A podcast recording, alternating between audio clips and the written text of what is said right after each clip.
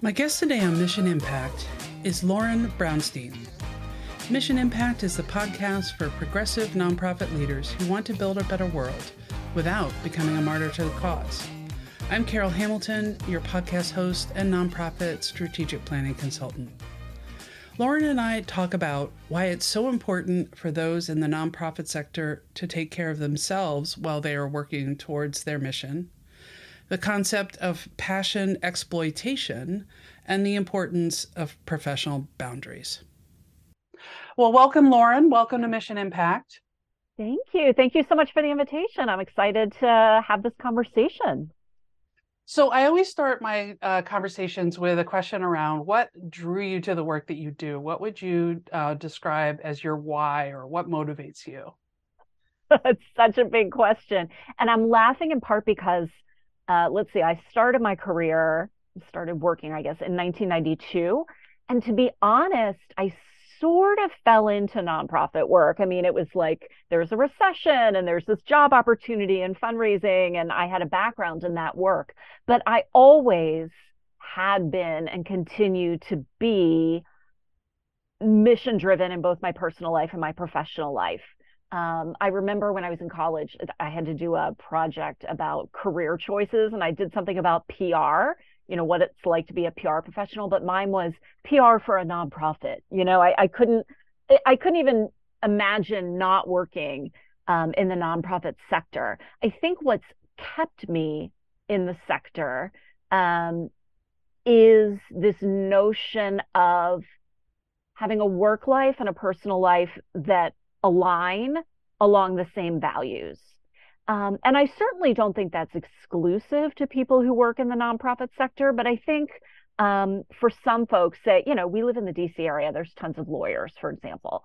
And I think for some of my friends who are lawyers, their orientation is more like, well, this is what I do to take care of my family so that I can give back to my community, et cetera, et cetera. And I think that's great if that's the way, you know, that works for you.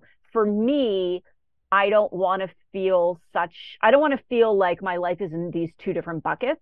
Like, this is what I do during the day just to support myself so that I can do the things I want to do. I like having it more blended and more of a partnership between all those areas of my life. And there are pros and cons, look, you know, money wise and everything else. But I would say that's kind of what drives me. Does that make any sense? Totally makes sense. And I think we've been living parallel lives, because I started about the same time.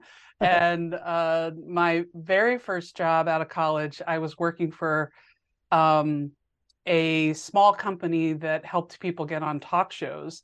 And it was so kind of, you know, in the realm of PR, and was working with lots of publicists for self-help books from New York. But that experience, because it was a for-profit business, of, you know, doing PR for all comers, when I moved back to the Washington area, sparked me to say, if I'm doing this, who do I want to do it for? And so that's what prompted me to move into this sector. And yeah, I appreciate that alignment. And I also, as I'm coming to the other end of my career, thinking about, you know, a lot of people may segue into the sector at the end of their career, right? Having done that, you know, job that supports their family or whatnot, and want to give back later. But I appreciate those of us who've been in the trenches all along. So, exactly. And sometimes I meet people, you know, God bless, best of intentions, will say, well, I'm retiring, and now I'm going to be a grant writing consultant, you know, having never written a grant in their life. So I think that the sector on some level is still needs to work on helping people understand that these are professions and that there are levels of expertise, just like, you know, in any other profession. Yeah, I would invite those folks who are thinking about that transition to come in with a little humility that they might have a little bit to learn. That it isn't just about applying everything that they knew from their corporate or legal or whatnot profession. So yeah. Right. Or realizing that even if you've been very involved in a nonprofit as a volunteer or a board member, you don't really know the dirty of the inside, probably, unless you've actually been on the staff side of things. It's not going to be the same. Being a lay leader and being a staff person are not going to be the same. There's going to be things that are better, but there are going to be things that are different. Definitely lots of things that are going to be different. Yeah. Yeah. So, you've been in the realm of fundraising for a long time and in the sector. But you recently wrote a book, Be Well, Do Good, Self-Care and Renewal for Nonprofit Professionals and Other Do-Gooders. And since my tagline for this podcast is that it's a podcast for progressive nonprofit leaders who want to build a better world without becoming a martyr to the cause. Yes. When I saw it, I was like, oh my goodness, I need to talk to Lauren. So what inspired you to write the book? Well, and remind me to talk about passion exploitation. Oh, yeah, please. Your tagline reminds me of that. But in terms of the inspiration for the book, I mean, to be honest, I never really, although I write a ton for my consulting work, it's, one of the main things I do. I never really thought I had a book in me. For plenty of people, that's a dream and something they work on for years. It wasn't really on my radar. It wasn't something I had written off, pun intended, but it wasn't really on my radar. As the conversations around burnout were becoming even more accelerated during the pandemic, I turned more of my attention to that. And on a personal level, I've been a student, far from a master, but a student of various wellness practices and approaches for decades, whether that's meditation, yoga. My therapy is crafting, like crocheting and turning everything in my home into an art project, et cetera, et cetera. So I had realized that I'd been writing about this for years in my blog and in other settings and talking about it. And I had a collection of thoughts and tactics and micro steps that I had assembled over the years. And as a consultant, maybe you can relate to this too, I've both been a full-time staff person at nonprofits and been a consultant for 19 years. What makes that, it provides a unique perspective because I've seen how so many different nonprofits treat their staff, approach their work, take care of themselves, take care of others. So to make a long and rambling story short, I realized that I had the makings of a book that had evolved naturally and organically. So then I sat down to create something that looked and felt like me and reflected my unique perspective. I used a bunch of things I'd written over the years, but also added some additional content, particularly in the area of, there's a section of the book called Whose Job Is It Anyway, where I talk about how staying well and strong and resilient as a nonprofit professional should not just be on the shoulders of the individual professionals, but nonprofits themselves, the leadership of these organizations, have a responsibility to create a culture that honors wellness. So I added some new content about that. I also added some worksheets and checklists and things like that.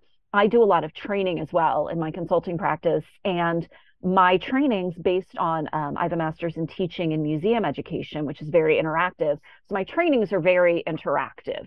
People are talking, they're writing, they're working in pairs. So I knew I didn't want to have a book that was just words on a page. I wanted to create something that could be, that everyone could customize for themselves, kind of as their own personalized guidebook towards wellness. So I think that answers your question. Those are the things that moved me to do this. And in short, realizing that at the same time, there was this conversation bubbling up kind of in the zeitgeist in the nonprofit world. It was also so much a part of who I am and what I'd been talking about and thinking about for years. Yeah. I mean, the challenge of burnout, of unhealthy cultures within organizations have been there for years. And then I think we're just amplified and, amplified by the pandemic and all the changes and the, multiple stressors that were going on. I say that in the past tense as if it's over, but that have been happening. And so And at the same time, there's been so much conversation about that, and you know, the many it's in the news all the time around wellness and self-care. And I feel like, especially in the nonprofit sector, there's a lot of skepticism about it. You know, how do we have time for it? And what are some of the approaches that you found possible to really integrate into your routine, or found particularly helpful? You mean on a personal level, just keeping myself sane? Yeah, let's just start on a personal level, and then we can move from there. Yeah. I have always been good at professional boundaries. So when I worked in organizations, for example, I left the office at 5:30-ish every day, which is pretty unusual in the DC area. But I also, when I work very intensively. So I'm not somebody who spends half their day, you know, hanging out at the water cooler. When I work, I really have my head down to work. On some level, there's a price to pay for that in organizations, you know, in terms of personal relationships or whatever. Not that any of my personal relationships were bad, but it's sort of the same thing as, you know, when women don't go out and play golf on the golf course with the CEO. There's, you know, missed opportunities. But for me, it was worth it. I was just telling someone the story that when I used to work in this office, I like to, before I left every day, clean off my desk, sort of put my papers and files and, you know, make my desk look neat, because I didn't like coming into a messy office. And one of my colleagues said to me, you know, you really shouldn't do that because people aren't going to think you're busy. So I would purposely leave a mess. And then you have to sort of step back and say, what is wrong with us that this is the culture that we've created? So back to your original question. Yes, I have always been good at boundaries. I also observe the Jewish Sabbath, which is from sundown Friday to sundown Saturday, and I don't work then. So that has always been a boundary that's been really helpful for me to, like, I know there's going to be 24 hours when I don't work, and people who work with me know that. I just had a client the other day who asked me to do something very last minute, and I literally sent it to her at like 4:45 on Friday, something I was writing, and then she was going to work on it over the weekend, and she wrote back and said, oh, so are you available to work on this on the weekend or not until Monday? And I said, not until Monday. And I didn't need to give her a big speech about why. The answer was, not until Monday. So I think part of it is setting some clear boundaries and knowing that if I don't do that, my work is going to suffer. I also sort of do as I say, not as I do, or that whole, like, the cobbler has no shoes. I was feeling pretty overwhelmed about 2 weeks ago, a lot of professional and personal stuff going on. And then I said to myself, wait a minute, when's the last time I did my gratitude writing? When's the last time I sat down to work on a crocheting project? When's the last time I went for a walk in the middle of the day? And I realized that even after just one day of doing a couple of those things, not all of them, that I did feel better. Sometimes I worry that all of these practices become a big to-do list, right? And then they become a burden and a stressor. So I have to give myself permission to pick and choose. So I have figured out over the years things that center me, calm me, make me feel good, and help give me the mental clarity that I need to do my work. And it's okay not to do all of them. Like, it's okay if I just go for a walk today. It's okay for me, and not everybody has this freedom, but it's okay for me to take a 30-minute work break and crochet, because it really calms me and relaxes me and slows down my central nervous system. And if that means I work a little later in the evening, so be it. So those are a few of the things that I do. And I also think, you know, I wonder if you find this too. At this point in my career, it's different from when I was earlier in my career. If I have a difficult conversation with a client, or if someone critiques my work, or just, you know, whatever, does something that annoys me, I'm able to separate that from who I am. You know what I'm saying? So I think there was a time where if I wrote a proposal for someone and then they sent it back to me and said, oh, I don't really like this, I don't really like that, let's scratch this, let's scratch that, I would get really bent out of shape about it. Not to them, but like, you know, the cartoon bubble over my head. And now it's just, oh, well, that's my work. That's not me. But that I think is, some people maybe are naturally like that, but I think that comes with time. What about you? Do you have strategies around this? Yeah, I mean, one you mentioned was the gratitude practice. And a couple of years ago, I started using a daily planner that's, the company's like Best Self or something. And I've since adapted it and just use a blank one to do the same thing. But I do always find that my days are better if I start with that. It takes about 10 minutes. One step is just taking a look at the schedule. What have you got on? Setting your goals, like what are the top 3 things you're going to try to get done today? But then also, what are 3 things that you're grateful for? And in reading your book, I appreciated that you get much more in depth on your gratitude. Sometimes I'm just like sunshine, a really good cup of coffee, and good sleep. And that's all I write. I think you just hit my top 3, actually. Add chocolate, then we'd hit 4. There you go. But yeah, I mean, I think it's been easier to integrate some of these things since I've been outside of organizations. But even when I was working inside organizations, and even early in my career, like the first 15 years of my career when I was a single mom, I mean, one of the things I would do was I was a very early bike commuter because it was a cheap form of transportation. Mm-hmm. It provided me with my exercise. And it provided me with a little bit of alone time and like a transition from work. Right. Mm-hmm. And luckily, I've never had an accident since there was no bike infrastructure at that time, right. Back in the 90s. I hope you were wearing a helmet at least. Oh, of course I was. Yes, I was doing that.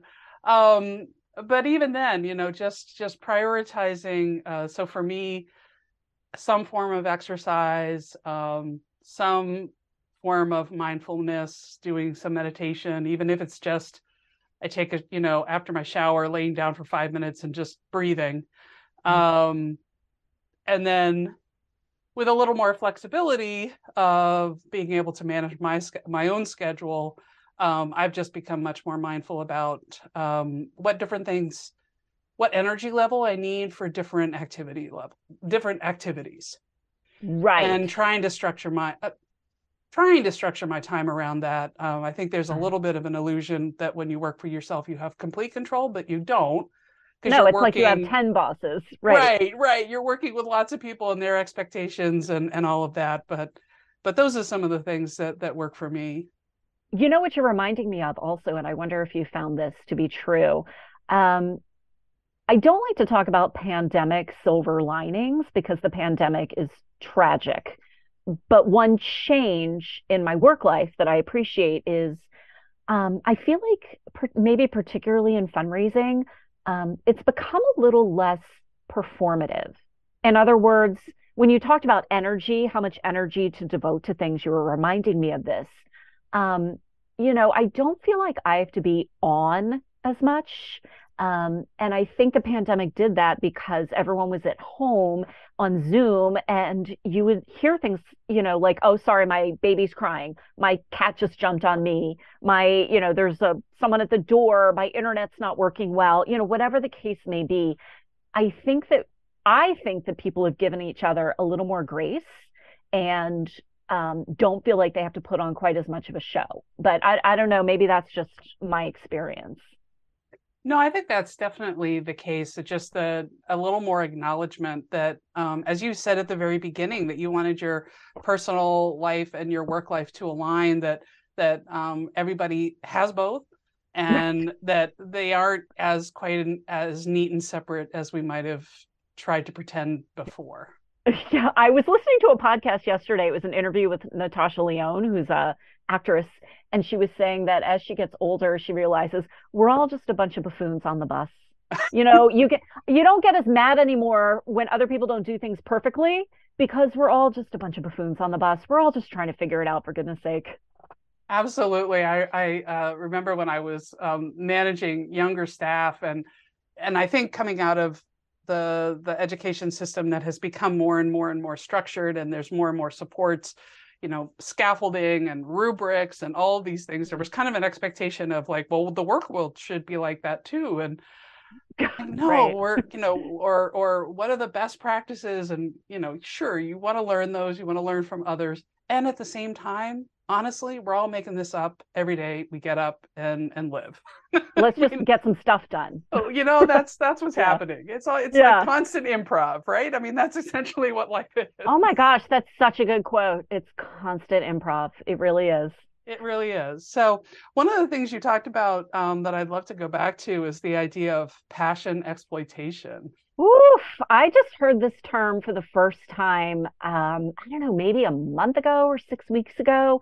And again, it feels like all these conversations are just in the zeitgeist right now. So I don't know, maybe I have good timing for the first time in my life, but it's this idea that, oh, you know, you're working for a nonprofit, so you shouldn't mind if you're not paid well. You're working for a nonprofit, so you shouldn't mind if you're, you know, overworked and you don't have enough staff people to do this job that you've been told to do, and the expectations are really unfair, and you haven't taken a day off in a month. You know, you're getting to live your passion, so you shouldn't mind about these things. The broken chair, the computer that doesn't work. 100%. And it is so exploitative and manipulative. And I think people are pushing back, but I do, as much as I, as a Gen Xer, have issues with millennials and younger, I think they are the ones who are standing up and saying, this is not okay.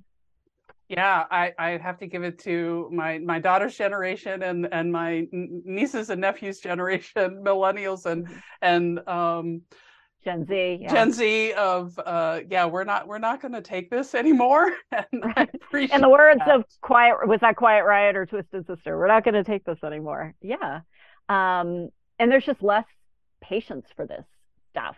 And I think that as people become more aware of systemic inequities, particularly over the last couple of years, with the Black Lives Matter movement, even Me Too to a degree, there's also a recognition of how much of that nonsense is tied up in systemic inequities, and you know, people who have always had to fight these battles of we understand more about what exploitation is and the forms, the insidious sort of gaslighting forms that it can take. Yeah, and I feel like I'm seeing that across many helping professions. That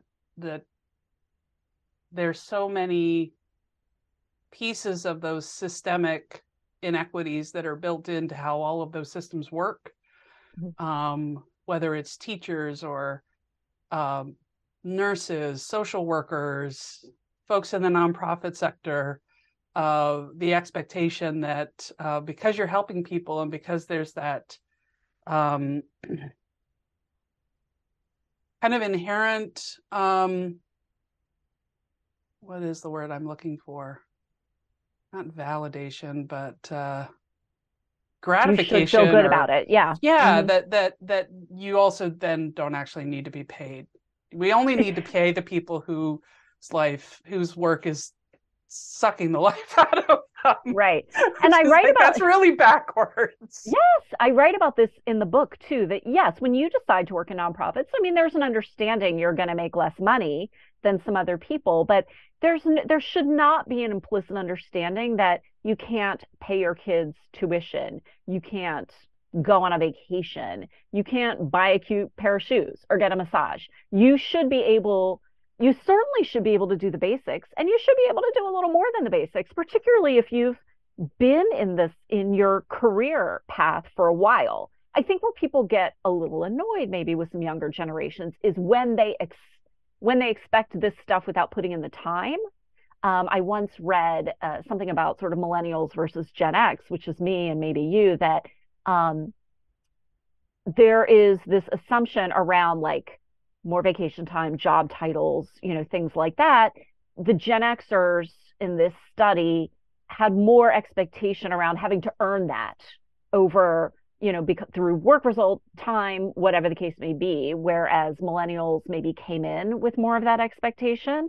But in any event, you shouldn't have to give up a good life to work for a good cause, right? And I also, something else I write about in the book is that I think that donors should care about this, because if donors are supporting a nonprofit and that nonprofit is churning through workers, the workers are overwhelmed, stressed out, quitting, quiet quitting. Another term I heard recently was, minimum effort Monday or something like that. You know, if this is what's going on at the nonprofits you're supporting, you should be concerned about that. And I think as organizations, can't really say that they're being the most responsible stewards of donors' funds if they're not taking care of their staff, because by taking care of the staff, they are maximizing those donations. Yeah, it really goes to that overhead myth of, you know, an organization is more effective if almost all of its funds are going directly into program, not recognizing what it actually takes to create and support those programs. Yeah. I mean, I've seen that turnaround somewhat among foundations over the last decade or so. I don't know that turnaround, I don't know if it's happening among individuals. I was having a conversation with a foundation officer I think it was yesterday. And they were telling me about an organization. I don't know anything about them. I'm not endorsing them. I've never spoken to them, but I think it's called Fund the People. And it's about spreading this message of making sure you're investing in the staff, because the staff are the ones who are making it happen. Yeah. And so we talked about our kind of individual approaches to self-care and prioritizing that. But as you mentioned at the beginning, it's not just the job of the individual, even though in our U.S. individualistic culture, we often have the solutions trickle down to the poor individual to take care of it all. But I've heard it framed as organizations need to, there's personal boundaries that you need to set, but then organizations need to set what this person, I'll find their name, called guardrails that support those personal boundaries, so that it is the norm that you're not working over the weekend, or that, you know, there's not an expectation that you're answering emails after hours, or, you know, those kinds of things, or that, you know, the organization is investing in people's skill building, professional development, taking time together to do learning and reflection. Mm-hmm. Yeah. And I to be honest with you, I haven't seen a lot of nonprofits that do that well. I'd love to hear about more of them that do that well. One thing I think I say in the book is, you know, Friday, it's not just Friday yoga. Like, it's not enough to just slap Friday yoga into the schedule and say, well, we're done with wellness. Not that Friday yoga isn't great. I love Friday yoga, and I'm just picking on Friday yoga at the moment. But the idea is it has to be more part of the culture. I think that the leadership, the C-suite, however your organization is organized, has to lead the way on that, as does the board. So the C-suite has to be committed to not working on the weekends also.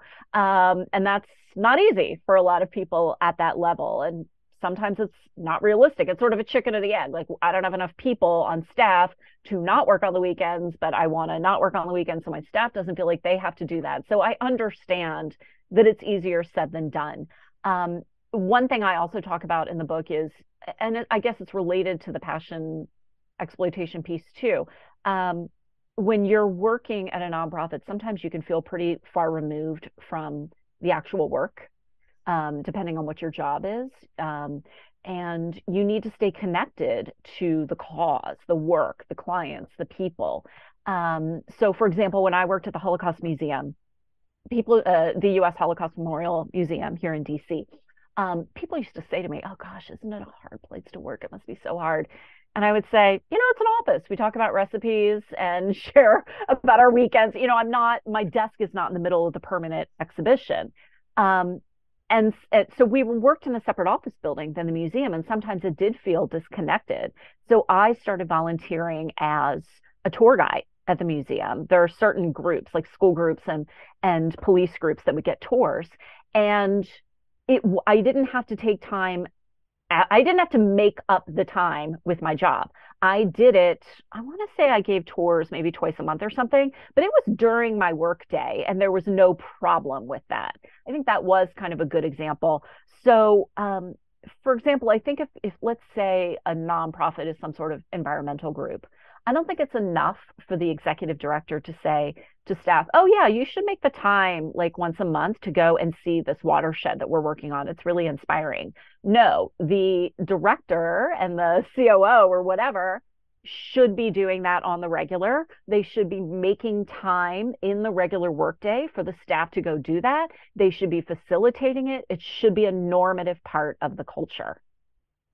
And I mean, there's so many benefits to that. It's not only, you know, if you do it together, it's not only reconnecting or, you know, connecting people really directly to the mission, but, you know, it can also serve as team building. It, you know, it gets people interacting in a different way, you know, maybe bringing some cross-functional groups together to do something like that. But I think that modeling is so important. So, I mean, I think the Friday yoga or Wednesday lunch yoga is a great place to start.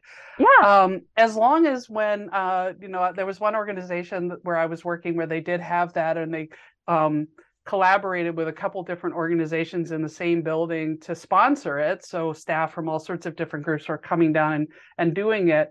But every once in a while you'd come back and, you know, you'd have to go to the bathroom to change out of your yoga clothes, and there right. the senior leader would kind of look at you like, where have you been? And I'm like, okay, that's not helping. Oh, I thought you were going to talk about how you don't want your colleagues to see you in yoga pants, which I also completely understand. Well, there is that.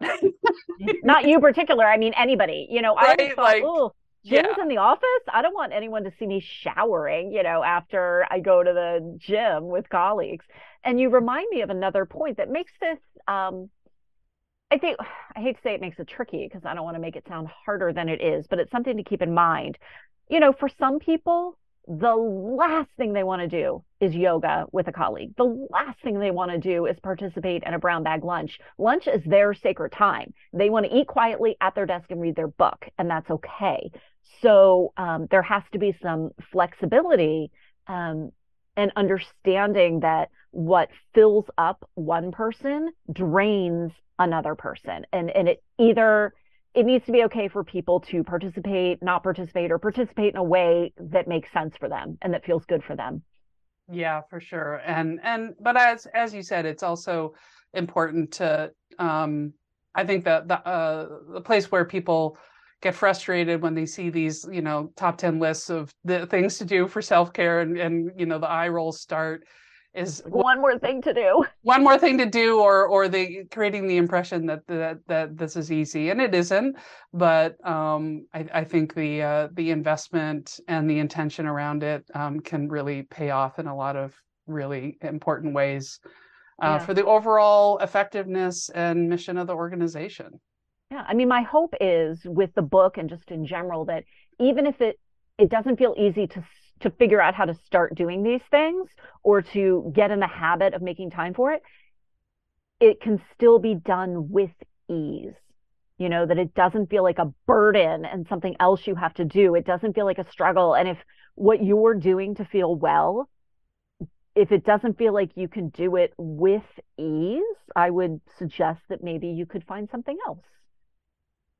Yeah, and I think that's an important one because it's not something that is much valued in our culture. I feel like the first time I've even interacted with the notion of having ease in anything was in doing, and I'm not like, people will not look at me and say, oh, I'll bet she does yoga.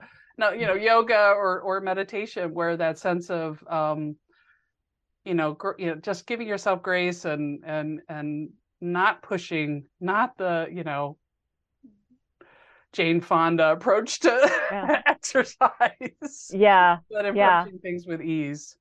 Yeah. Yeah. Ease. What's that? I mean, we're not conditioned to believe that that's okay. And also it gets back to nonprofit culture. You know, I think there's this notion of it's kind of like the passion exploitation conversation. Like, it shouldn't be easy.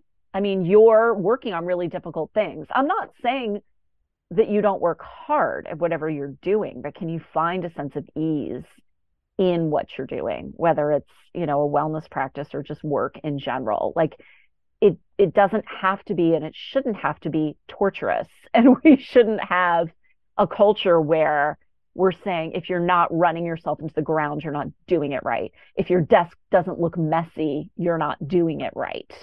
That's the culture we need to change. We'll be back after this quick break. Mission Impact is sponsored by Grace Social Sector Consulting. Grace Social Sector Consulting helps nonprofits and associations become more strategic and innovative for greater mission impact. You can download free resources on strategic planning, program portfolio review, design thinking, and more at gracesocialsector.com/resources. And we're back.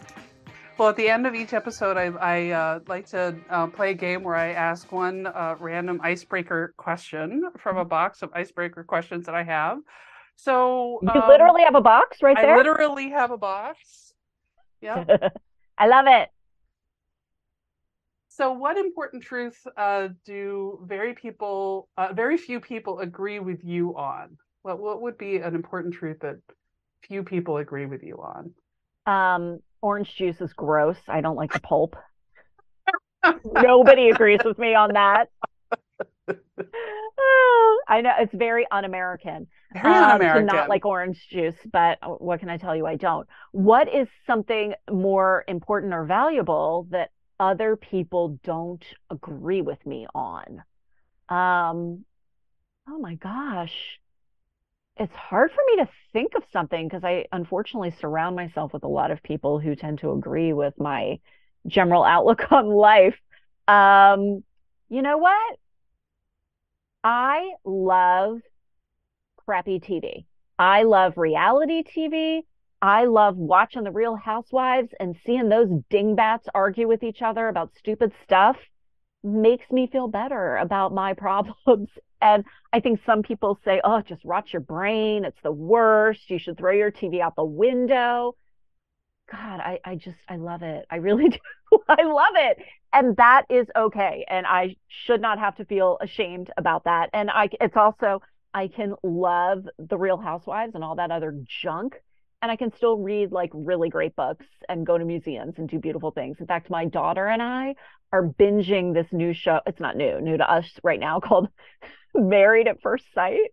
And like on some level, after I watch it, I feel like I have to take a shower. Like, it's unbelievable that we're watching this show. But there is something about just looking at it, and it prompts conversations between me and my daughter. And so much of it is silly and cringy. And if that, you know, releases me from my day-to-day worries, and so be it. Yeah, it gives you a little sense of ease, I would say. Yeah, and that idea that, I mean, especially in DC, we can take ourselves way too seriously. So no. The idea that you know, highbrow and lowbrow culture can coexist in one person. I love that. Oh, I love me some lowbrow. Love it. So what's coming up in your work? What's emerging? Good stuff, actually. I've been asked to do a bunch of trainings virtually, with some virtually, some in person, but, you know, the pandemic really opened a lot of virtual opportunities for me. So that's good. And talking about the book, you know, doing some interviews around that, and, you know, just lots of writing, which I love. I love doing the writing, whether it's grant writing or case statement writing or just, you know, general organizational writing needs. I love all of that. So that's the latest, really. Well, thank you so much. Thank you for coming on the podcast. Thank you. I've loved our conversation. I'm so grateful that you invited me and included me among all your great guests. So thanks so much. I appreciated Lauren's point around self-care and wellness, not just being the responsibility of the individual staff person or volunteer. It is on the organization and the organization's leadership to create a culture that values wellness. And this can certainly be a challenge because it is often leaders who are modeling overwork and always being on.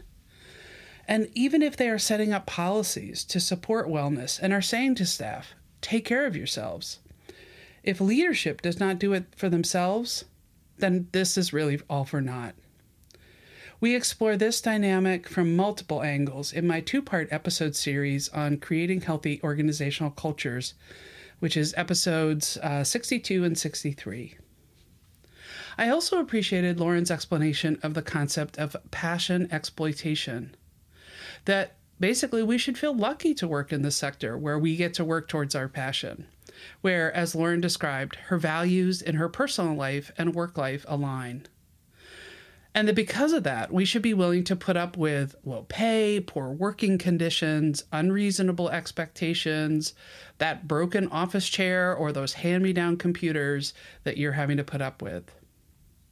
And thinking about this dynamic and the fact that 75% of nonprofit workers are women, I feel like there are so many assumptions built into the sector that start with its origins.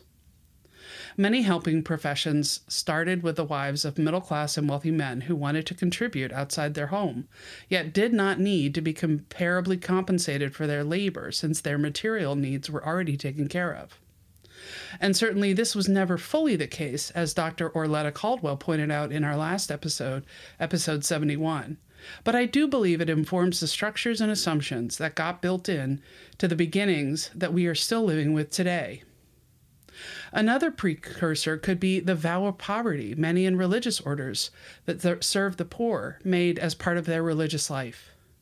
The cultural assumption that money is somehow immoral and to do good you cannot include money colors our current struggles around paying people living wages and more in the sector. Thank you for listening to this episode. I really appreciate the time you spend with me and my guests. You can find out how to connect with Lauren, her full bio, the full transcript of our conversation, as well as any links or resources mentioned during the show in the show notes at missionimpactpodcast.com/show notes. And I'd like to thank Isabel Strauss-Riggs for her support in editing and production, as well as Cindy Rivera-Grazer of 100 Ninjas for her production support. We want to hear from you. Take a minute to give us some feedback or ask a question at missionimpactpodcast.com/feedback. And until next time, thank you for everything you do to contribute and make an impact.